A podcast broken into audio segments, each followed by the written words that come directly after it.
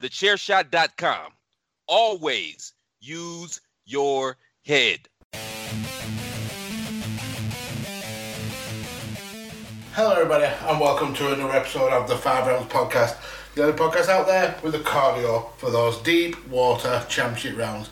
I'm Mags, and with me today, as always, my son Carlos. Carlos, how are you? Not too bad, how are you? Yeah, I'm surprised you're still awake at this time. You uh, you haven't took the obligatory 3 a.m. nap, uh, but yeah, we've just got through watching uh, UFC on ESPN 19, Hermansson versus Vettori. Uh, a card that was ravaged very late in the day with three fights being called off due to uh, COVID and other illnesses.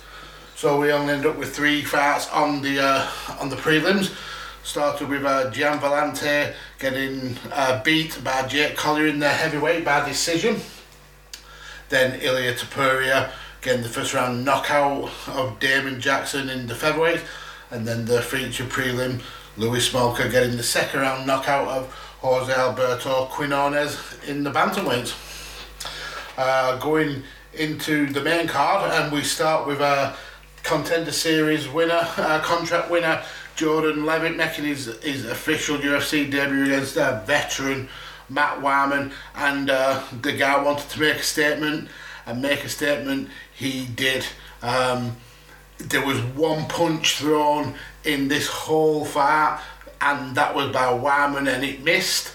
Um, basically, uh, Leavitt uh, was able to to to uh, keep hold of, of Wiman when Wiman like jumped upon him to, to grab his neck and, and try to pull guard and just maneuver his arms into a position to keep Wiman's head uh, in uh, in the, the ideal spot. So when uh, Leavitt was able to, to, to drop Wiman with a slam, uh, um, head just bounced off the floor and Wiman went went nan out. 22 seconds in, Jordan Leavitt has knocked out Matt Wiman and picked up an amazing first ever victory in the UFC. Yeah, what what more can you say on that? He, he, this is literally how it happened. He he didn't take a punch and he, he slammed the guy on his head. Uh, going in from the what Dominick Cruz was saying about how it's illegal shots to the back of the head and uh, I don't know what he were looking at. No, it was it was comparing the if if uh, Wiman would have been hit uh, with a punch there, it would have been it would have been disqualification. But with the slam, it's perfectly legal. Yeah, but then the slams at the side of the head, like we both saw it. The sound, the, he got slammed on Yeah. the side of the head, so it wasn't exactly behind the ear or the back of the head. So it was, it was on the side. The way I looked at it, it was on the side. Uh, but yeah, what more can you say about from he, he he slammed his opponent and he's gone eight and oh. zero. Just- it was just, I mean, usually when we're watching uh, the the fights, one of us will maybe miss the first few minutes, and that was a case of me screaming and Carlos literally running into Yeah. into the room and like going, "What have I missed? What have I missed?" And he missed a 22 second knockout. Uh, luckily, we were able to like see the replay in full Yeah. so many times before the next fight. It, it just reminded me a lot of uh, a rampage slams. but just the, it was the arm positioning for me though. He, he, it, that a lot of the time you'll see a slam and it's a case of um, just going for broke and, and not really having technique behind it. That was done purposefully. He he, Yeah, he did that with with effect and kno- knowing to put his arms there, uh, knowing that he's keeping uh, Wiman's head and making sure it hits that canvas rather than Wiman being able to like kind of cushion the blow was perfectly done by uh, um, by Jordan Leavitt and congratulations to him.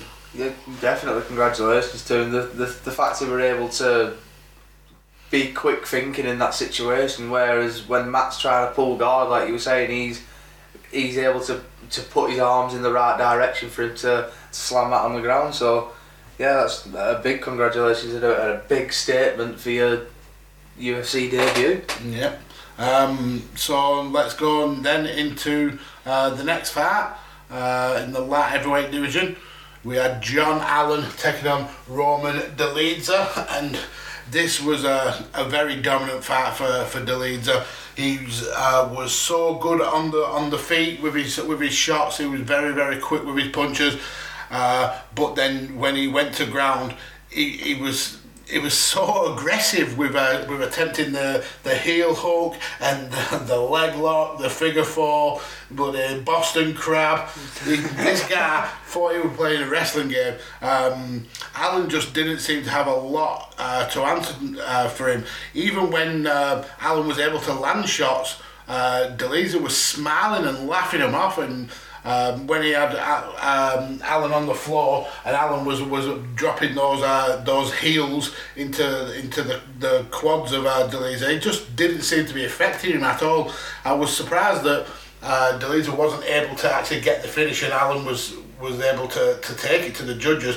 What was even more surprising was one of the judges gave it three rounds to, to Allan, which um, it, they made a, a, a massive issue of, about it on, on the, the commentary of, of how this has uh, this has been able to happen. Uh, Chris Lee, I think it was the, the judge Yeah. uh, that gave the fight to, to Allan, and I, I, I, I tend to agree with Dominick Cruz saying that these judges do need to like kind of justify how they, they did that because objectively, with having no like kind of real dog in this fight, I give Roman the lead three all three rounds. I felt that he, he was so so dominant. He was able to take the fight down when he wanted. Uh, anytime he was uh, taken down himself, he was able to, to scramble and, and reverse position and get back uh, into into uh, top control and, and into guard.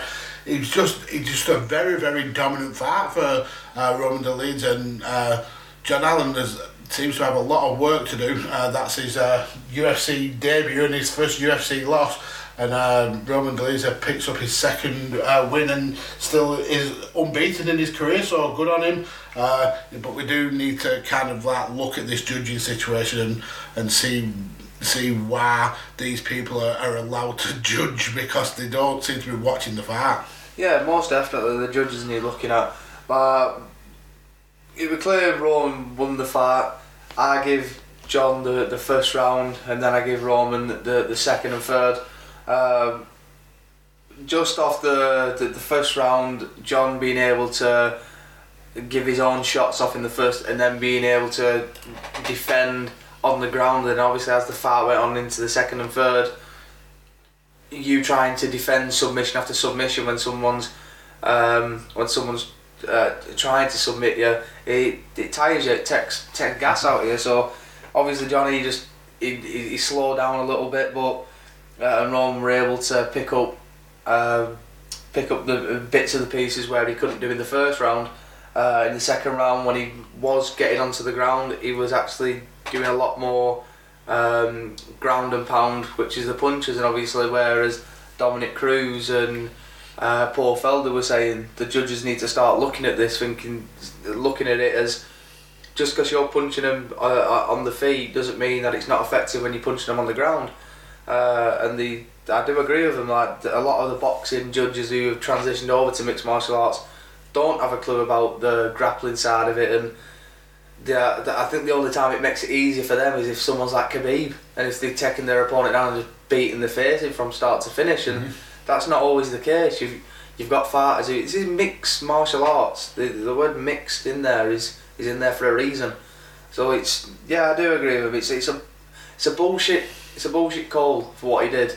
Now we all know if if you even if you knew how to even slightly look at a fight to judge it, you you knew that John lost that fight. You knew that he didn't win. Yeah. John knew that he lost that fight. You you seen it on his face when when it called it out.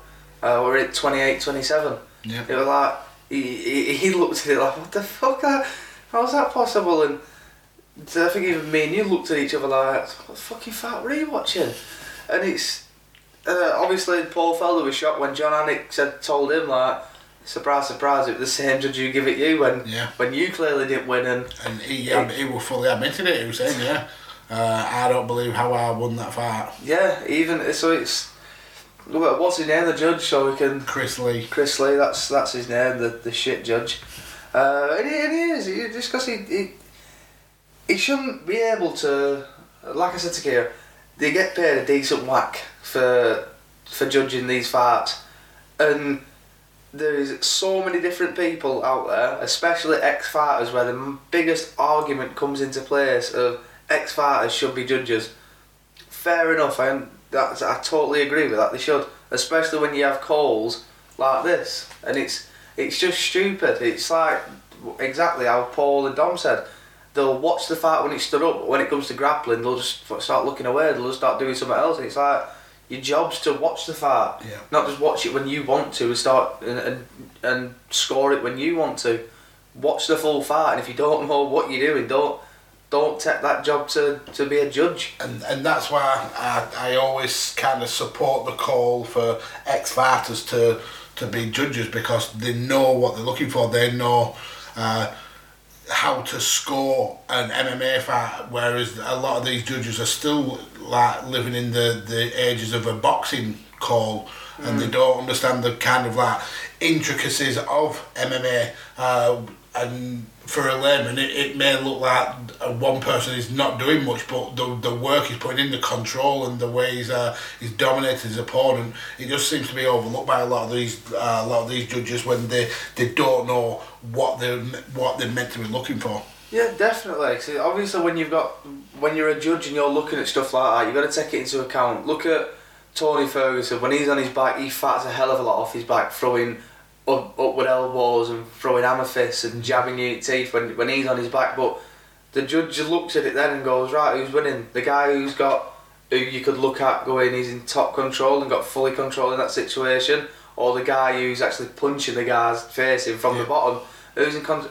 That's where these judges sort of like, oh, I ain't got a clue here because I'm usually, I'm usually judging boxing here, mm-hmm. or, or or a different sport. So it's like that's where the other fighters, if we, if you were to use ex fighters as judges, they'll be able to see that. They'll be able to know. Hang on a minute, yeah, he might be on. He might be at top position and, and top control, but he's just lying there. He's doing absolutely nothing. Yeah. The guy on the bottom is actually winning this round because he's actually trying more. He's, he's working to get to his feet, or he's working for a sub, or, he, or he's working uh, to transition. And it's just all the the incre- like you said, uh, going into the the uh, Intricacies. uh, in, intricacies uh, of grappling, and that's if you don't know what you're looking at. It some people it can be like, "What who the fuck's winning here? What what's going on?" Uh, thought I best not score this. Then I'll wait till they stand up, and it just it just pisses you off, especially when you've got because that could have the, the other judge could have easily done the exact same, and that could have gone out of Roman's hands, which wouldn't have been fair. No, no. So it does need looking at, and it doesn't. Something does need changing. Definitely. Um, so let's get into the, the, the middle part of this card. Uh, another first round knockout. Uh, Gabriel Benitez versus Justin Jaynes. Um, it was a, a, a fairly even fight at the at the beginning uh, with uh, Justin Jaynes and uh, Benitez landing uh, big shots, landing um, leg kicks. Uh, but as the fight went on, uh, you could see that Benitez had more power than uh, than uh, Jaynes, and Jaynes seemed to be more uh, wild with his with his throws. Like there was no real aim at accuracy. It was just like swing for the fences kind of stuff. Um, but Benitez was able to pick him off with those leg kicks and kind of really stunt his his pressing. Uh, there was a point where uh, Jaynes uh, eye poked uh, Benitez, and you could see really like uh, well coming up under underneath uh, uh, Benitez's left eye.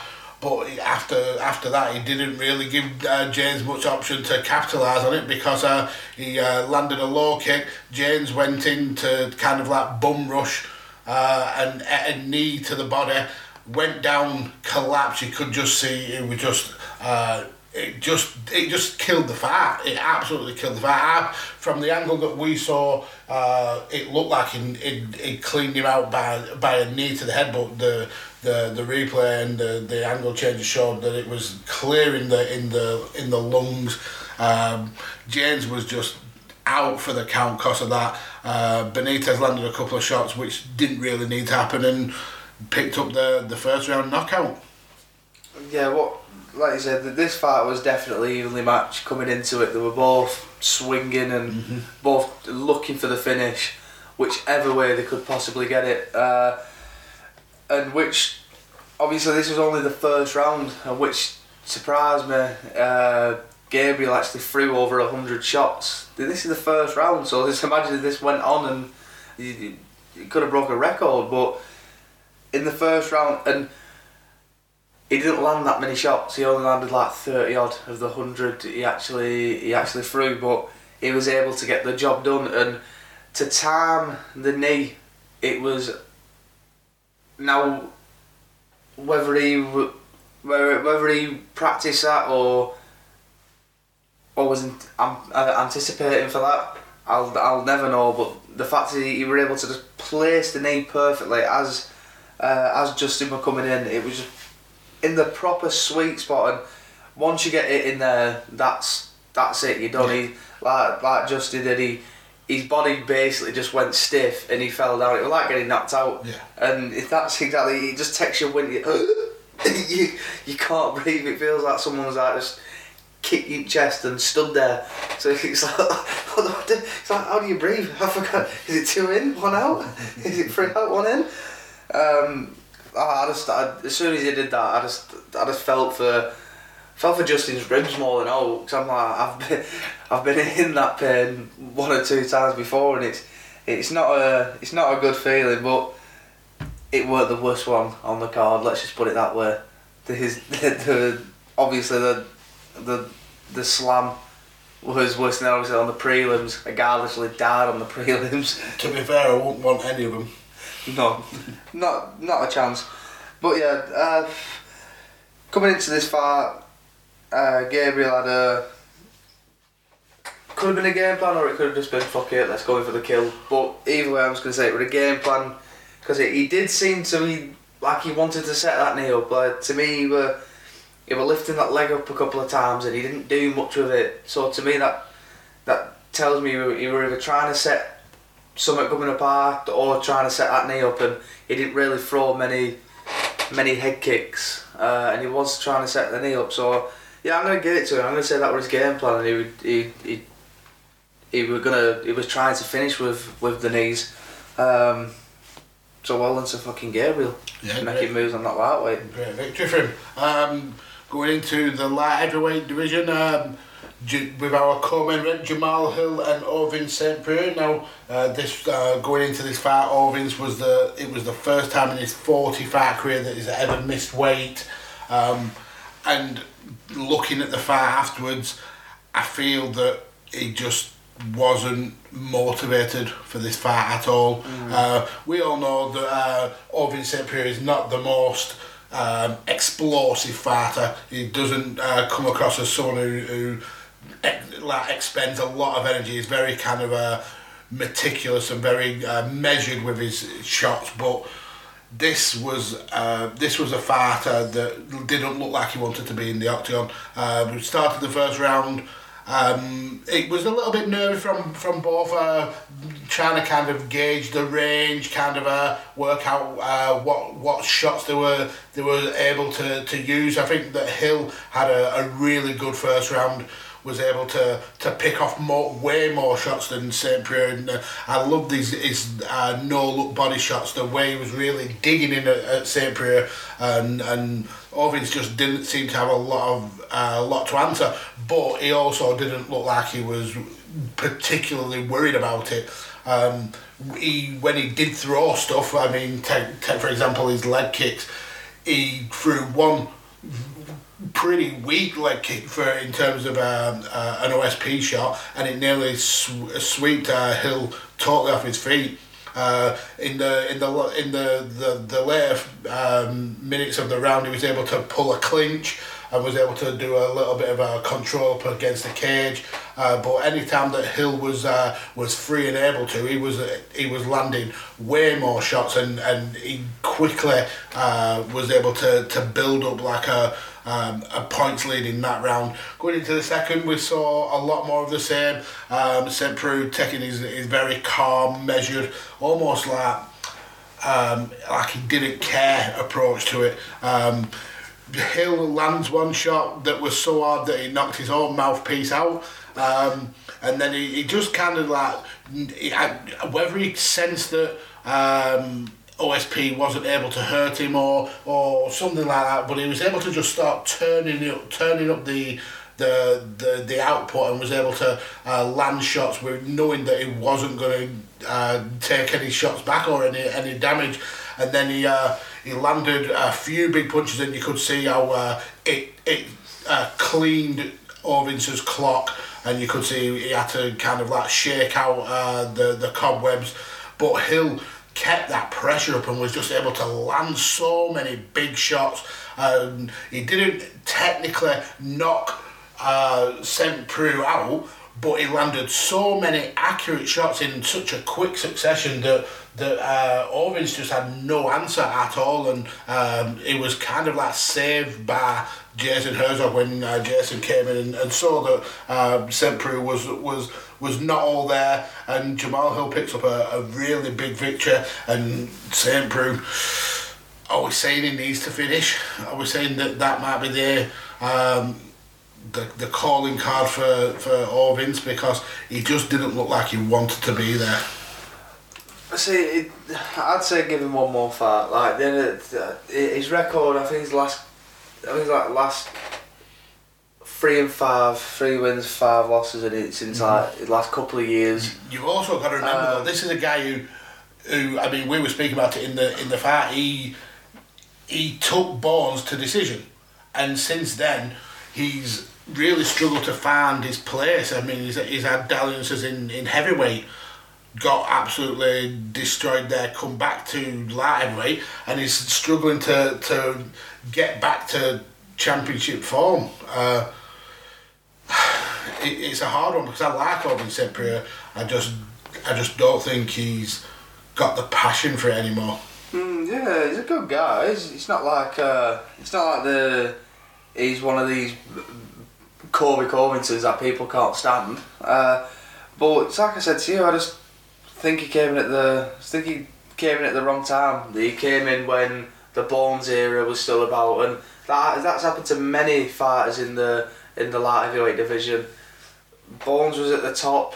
Everyone's always fighting for that place number one's always beating number two, number two's always beating number three, but no one's beating the champion. Uh, and it's it's basically just a back and forth, and it was up until DC started getting in the picture and, and mixing stuff up, and that obviously, like you were saying, when he got he took uh, he took Jones to decision. You would have thought that would have been a massive confidence booster, and that oh, I've just took people who, who said that he couldn't be beat. I've just took him to decision. Like, so it, it, I ain't got a clue what went wrong after that. Bar from he just he did lose his he, he did lose his confidence, and I just don't think he's been able to regain that. And in this fight, you could. It was weirdly like he didn't have any confidence in the first place, and as the fight went on, he just lost more and more confidence. And Jamahal, he somewhat looked the same. He he looked like he. You can somewhat as a fighter, you can tell when someone's putting a face on. He was shitting himself. He that you could tell he was nervous, and I don't blame him. At the end of the day, over St. He's got power in his hands. If he hits you, he's going to hurt you. And Jamahal knew that, so I think he was just more of game face, game face, game face. Shit, is it me? Hang on a minute, that weren't too bad. And that's when his confidence started building up. 'cause it's like I'm gonna, because he started hitting him more, started like getting a bit more loose with his shots, getting a bit more, um, throwing a bit more shots. Uh, he were he were able to just, he were able to just get more loose in the game, get more confident, um, rather than just staying like tight, tight. He, uh, he able to get more of his own offense off and uh, push St. Preux into into the fence and push him about the octagon, um, showing St. Preux that oh, I'm not I'm not scared. You, you've hit me and it's it's not phased me. So I'm just gonna I'm just gonna go to work on you. And it's as simple as that. And Jamahal knew that he weren't gonna knock him out with one shot. He he doesn't seem that type of guy who's got the he's got the power for that. He's got the he's got the sort of born sort of power where it's not one punch. It's it's over a bit of time where he's, he's kicking fuck out your body and then and then kicking a couple to the chin, then destroying your legs, and then back to the body, and it's he's got to chop you down piece by piece to, to get you, but eventually he will get you there if you don't stop him. And um, this is the guy who said that he he went from playing what basketball or wanted to play college basketball to having a kid work to factories to then watching Anderson Silva on the TV to then going I want to do that. Now he's fighting in the UFC and he's now in the top 15. Yeah. He's took Ovince St. Preux's ranking. Uh, 7 and 0. He's couple of couple of fights into the UFC. He's UFC contract. Nine and all now. Nine and all, three, three Nine all and in the UFC. Three and 0 in the UFC. That's that's a good record, especially against some of the people he's got already beat in the UFC. A lot, But the hard work starts here now. definitely. The, the hard work definitely does start here, especially when you get the the top fifteen to top seven. Obviously, that's where you're going to be doing a lot of the a lot of the work, uh, a lot of the, obviously climbing up, and then above that, that's where he's got to really turn his A game on. When you're in that in the UFC, in the biggest organisation, once you're in that pool of killers, you you've got to be one of them killers because if not, they will kill you. Yeah. It's as, uh, it's as simple as that. And Jamahal's still got a, he's still got a lot of work to do. Like his head, his head's still in the same place. He's he's no his head movement's not all there. He, he'll put his head to the side a little bit, but then bring it back, and then he'll put it to the side a little bit, and then he'll bring it back. And I was surprised that St. Preux or his corner didn't didn't see that as as he were doing it. Now, obviously, in the heat of the moment, the coaches, the fighters there, you're not going to see everything. It sounds easy for me to say it now and I can understand that. I've just been watching it on telly, so it's a little bit different. You can see the different angles. You can't sometimes you can't pick stuff up when you're there in the moment, so the you can't really blame him too much. But yeah, maybe that's a, a, thing Jamahal works on going on in the future. But to say he's nine and all, moving on, that's that's incredible. Especially and how old is he? He's only thirty. He's, he's twenty odd, thirty odd Mid late twenties, I think. late twenties, so he's he, he's got plenty of time to still evolve. What I wouldn't like him to see is just because he's beat Omi at Peru now and he's one of these Dana White's contender series guys, and it's I wouldn't like him to try and jump too far ahead and think I'm up here when really I'm still down here just because of all the harp and stuff like that. I'm mm-hmm. Stay getting grounded. yeah, yeah, I'm getting sort of sick of fighters doing that sort of stuff. It's like you, especially the young fighters, older fighters. Fair enough, you know you won't got a lot of time left. Put all your eggs in one basket and go for it. But when they're the young fighter and, and you do that, you're gonna end up the next Paige VanZant, the next Sage Northcutt, mm-hmm. the the next young people who goes, yo, yeah, I'm the next dog bollocks because I've been told this off this such and this person.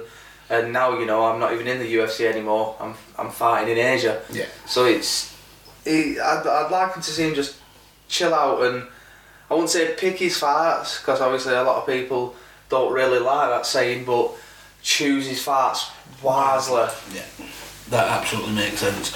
Um, well, let's get into this uh, this main event, and wow, what a doozy it, it was. Uh, Jack Hermansson uh, coming in at ranked four, six, eleven, no matter what what number UFC plucks out of their arse. Uh, Marv Vettori from from the prelims. Uh, up to the, the the fight actually started, I think he gained about three round, uh, three uh, spots in the rankings.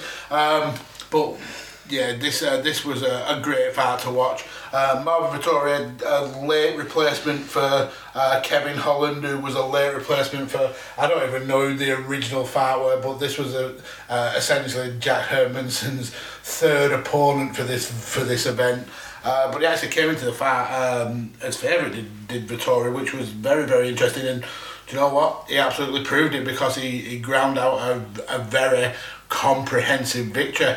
Uh, the first first two rounds uh, pretty were when uh, very very similar.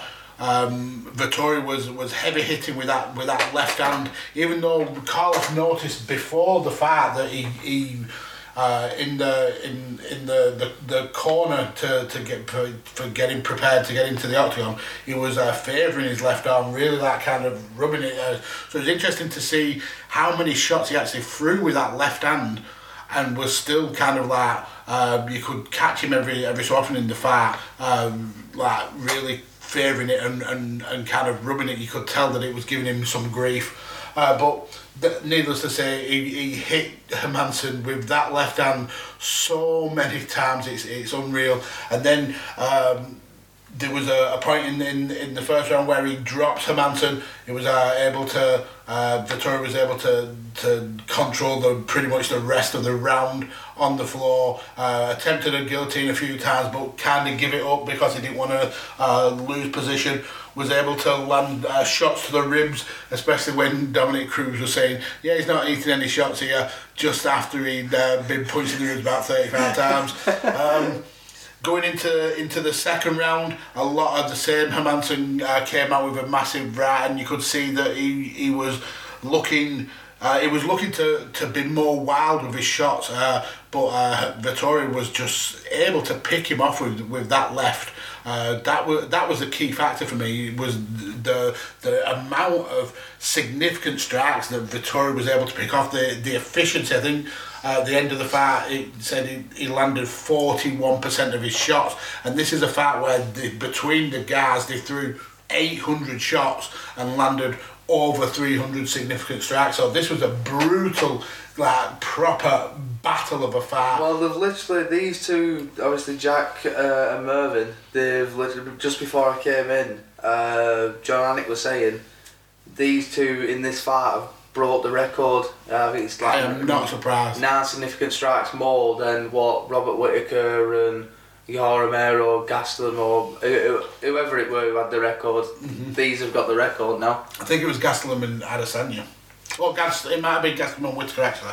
Uh, but yeah, uh, it was just a, a, a brutal fight. And in, after the second round, uh, which went pretty much the same way as the first round, where Vettori was able to, to take uh, Hermansson to the ground and, and control the fight. Um, we saw a different Hermansson come out in that third round, and uh, whether that was uh, Vettori tiring, uh, well, we know that we know now what the, the problem was. But at watching at the time, we, we you we could have thought, oh, this was Vettori kind of gassing out, and Hermansson was going to uh, use his kind of knowledge of five round fights to to take this victory.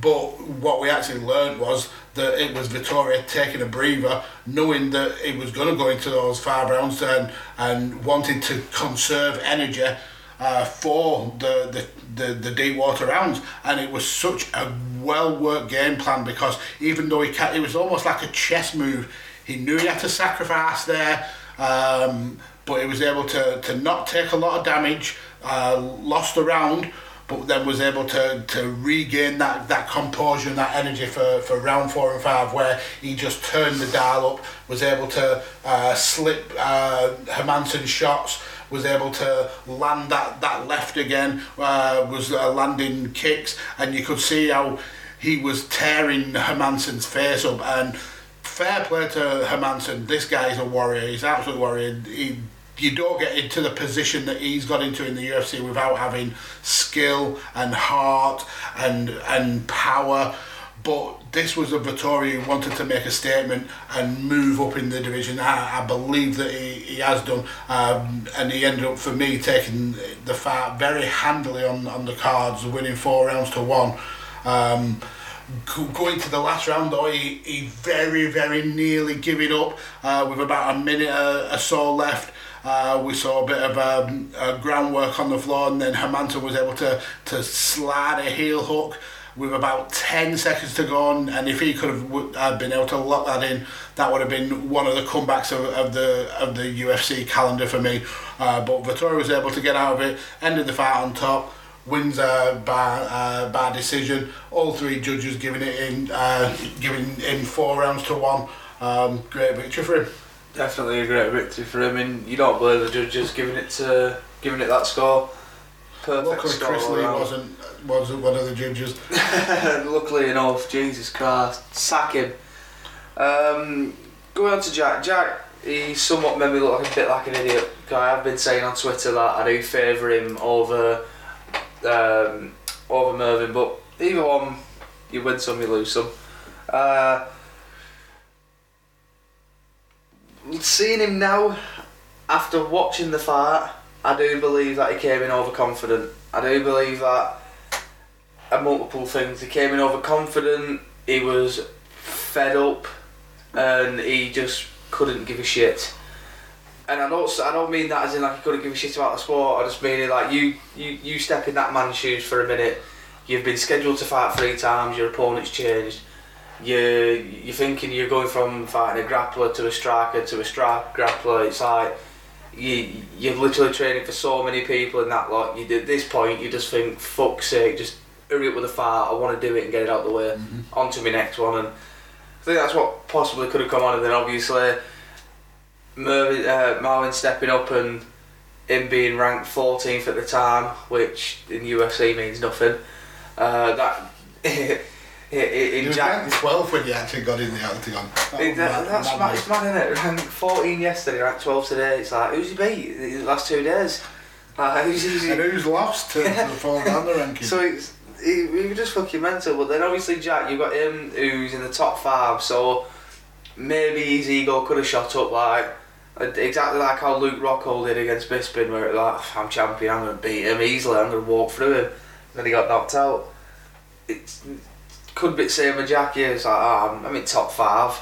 I've I've fought some at best. I've beat some at best. This he was just kid. I'm, yeah, I'm gonna. He's gonna come here. I'm gonna take him down. I'm gonna choke him out, and that very much wasn't the case as as Mervyn was was willing to show, and and in this case he had more to lose than um, Jack did, obviously, because in this in this shot he's got a shot to get into the top five. Now, if he were to if he were to lose by Jack, then yeah, he probably gets a shot, another shot at the in the top ten somewhere down the line. But then that's then again you've got to ask yourself, hang on a minute. If I lose to this guy, I'm going to go back a step to have another fight. So if I actually put everything all in and win this, I could only I might have to have one more fight. But then at the end of that, that might actually be for a title. So you've got to think of who actually had more to lose. Uh, Jack's already in the top five. He knows he's he's to get a title shot down the line at some point. Mervin's one of them. He's he needs to climb up the ladder and and get himself there. And he did it the only way he knew how. And he surprised me with how confident he was on the ground. Now I, I know he's got good abilities. His skill set. He's he's got on the ground. He's got submissions underneath his belt already. But I thought Jack's game was a lot better than his. And man, was I wrong.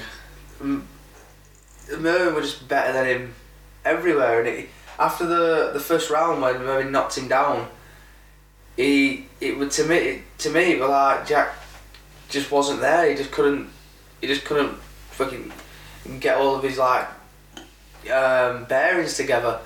Um, so throughout the fight, as we were getting cracked and cracked and cracked, it was just more autopilot taking over of what do I do now? Right, Jack, do this, Jack, do that, and it's it, even I think even Marvin knew. Then obviously in the third round, it was more like right, fuck me, this guy can take more punishment than what I thought. Take a breath because we we're going into championship rounds and and I'm knackered and it for a guy who's who's young but he's had twenty odd fights so he's he's well experienced and all so he he knew in that in that third round that he needed to slow his pace down a bit just take a breather. He knew that there were another 10 minutes potential 10 minutes left of the fight. Um, slow your pace down and you've potentially got the win in the bag. And he did to be honest from round three that that fight was his all the way. And Jack didn't offer any sort of threat on the feet on the ground. TKOing KOing submission like there were absolutely no threat bar from the fifth round the last 10 seconds which is nothing is absolutely nothing and it was just a perfect perfect win for him. You couldn't this is literally just one of them stories where you you're happy you've got it right rather than going oh I stepped up on short notice and ah fuck it I lost. It's like you stepped up on short notice beat a piss out of for the best part of five rounds and you're on the road to a title shot and I mean, this this is a guy who, I mean, he- he stepped up um, and took the fight on short notice, but he was also training for a fight. It was uh, he was taking on, I think it was uh, Jacare next week. Um, so he said uh, he was just happy that it's one less week of uh, of torment in terms of that uh, weight cutting and, and, and food intake. So for him, I don't think he saw it as a step up. I think he's just saw it as a he gets this done and then he can enjoy his Christmas. It, it could definitely be that, but either way, this this wins put him in that in that title picture. Yeah. Let's just put it that way. And and not only that, he's fought Adesanya before. Uh, I'm pretty sure they went to decision. I'm pretty sure, Yeah. if I can remember, people were saying it were a relatively close fight. Yeah. So he already sells it right there. Who's a better fighter? Did, was, it, was it because the judges give it Adesanya? Because we know from this from this card tonight that not all the judges are the best judges. So who's a better fighter now? They've both had a couple more fights, more time to train, more time to evolve. I'd love to see that fight. Yeah. Um, so let's have a quick look at next week, uh, the last numbered pay per view of the year, uh, and Deiveson Figueiredo gonna break the record for the quickest turnaround of a, of a, of a champion. I think he's breaking uh, Matt Hughes' record when he took on uh, BJ Penn and, and GSP. Um, 21 days since the guy last fought, and he's taking on Brandon Moreno, who also fought 21 days ago when he uh, brutally KO'd uh, Brandon Ro- Royval. Uh, but this card is stacked. We've got just on the, the the the main card alone, Junior Dos Santos versus Ciryl Gane, uh, Jacare taking on Kevin Holland, Renato Moicano versus Rafael Fiziev, the co-main event Tony Ferguson versus Charles Oliveira, and obviously that, that main event of Figueiredo That's an versus. Brandon Moreno. It's just brutal. What a brutal card. This is going to be a real way to to to see out the year. But then even after that, we've still got another event a couple of days before Christmas. So UFC have, have really been spoilers in this uh, in this COVID era. I mean, I know I give them a lot of grief at the beginning of it, but. They, they've, they've come out fighting with in terms of content. Uh, saying that in the post fight uh, press conference, Dana has uh, was speaking about the recent uh, cut of Yoel Romero, and um, he's saying that the UFC are going to be doing some serious cuts uh, at the end of this year, uh, and it's looking likely that he's going to be cutting about fifty to sixty fighters. So. Oh, uh, it's going to be a massive call. I wonder if uh, Who's going to be signing to replace him? Because the fucker puts a fence on each week. He needs his fucking this is fighters. this is the whole point of the Dana White Contender Series. Get uh, young, hungry fighters in on 10, uh, 10 show, ten win contracts rather than uh, fighters who who are on hundreds of thousands per per contract uh, and haven't got the the best of records. So I can understand that, but Jesus Christ, not all of your contender series are going to be fucking top dog. it'll be interesting to see for me though if uh, if Dana and the UFC gets the same amount of grief that that uh, Vince McMahon and the WWE got when when they did a, a lot of culling because WWE got got a lot of shit for it. Um, so yeah, we'll see that anyway. Uh, tune back in next week for the the the fallout from uh, UFC 256. Uh, follow me on Twitter at DJ Kirkby. Follow Carlos here at Kirkby underscore Carlos is still still lagging way way behind and getting a lot of grief. I need them followers. It needs some followers. Uh, keep your ears out in early 2020 for, for more news on Carlos's super secret uh, five rounds project, which is coming up. Uh, we're both really, really excited for that. Um, follow the, the networks at Visionaries Global Media, at Shooting the Sports Station, obviously at the Chair Shot Media Group. Uh, thank you all for listening. That is the end. Adios, amigos.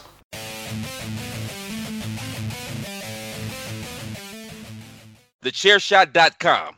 Always use your head.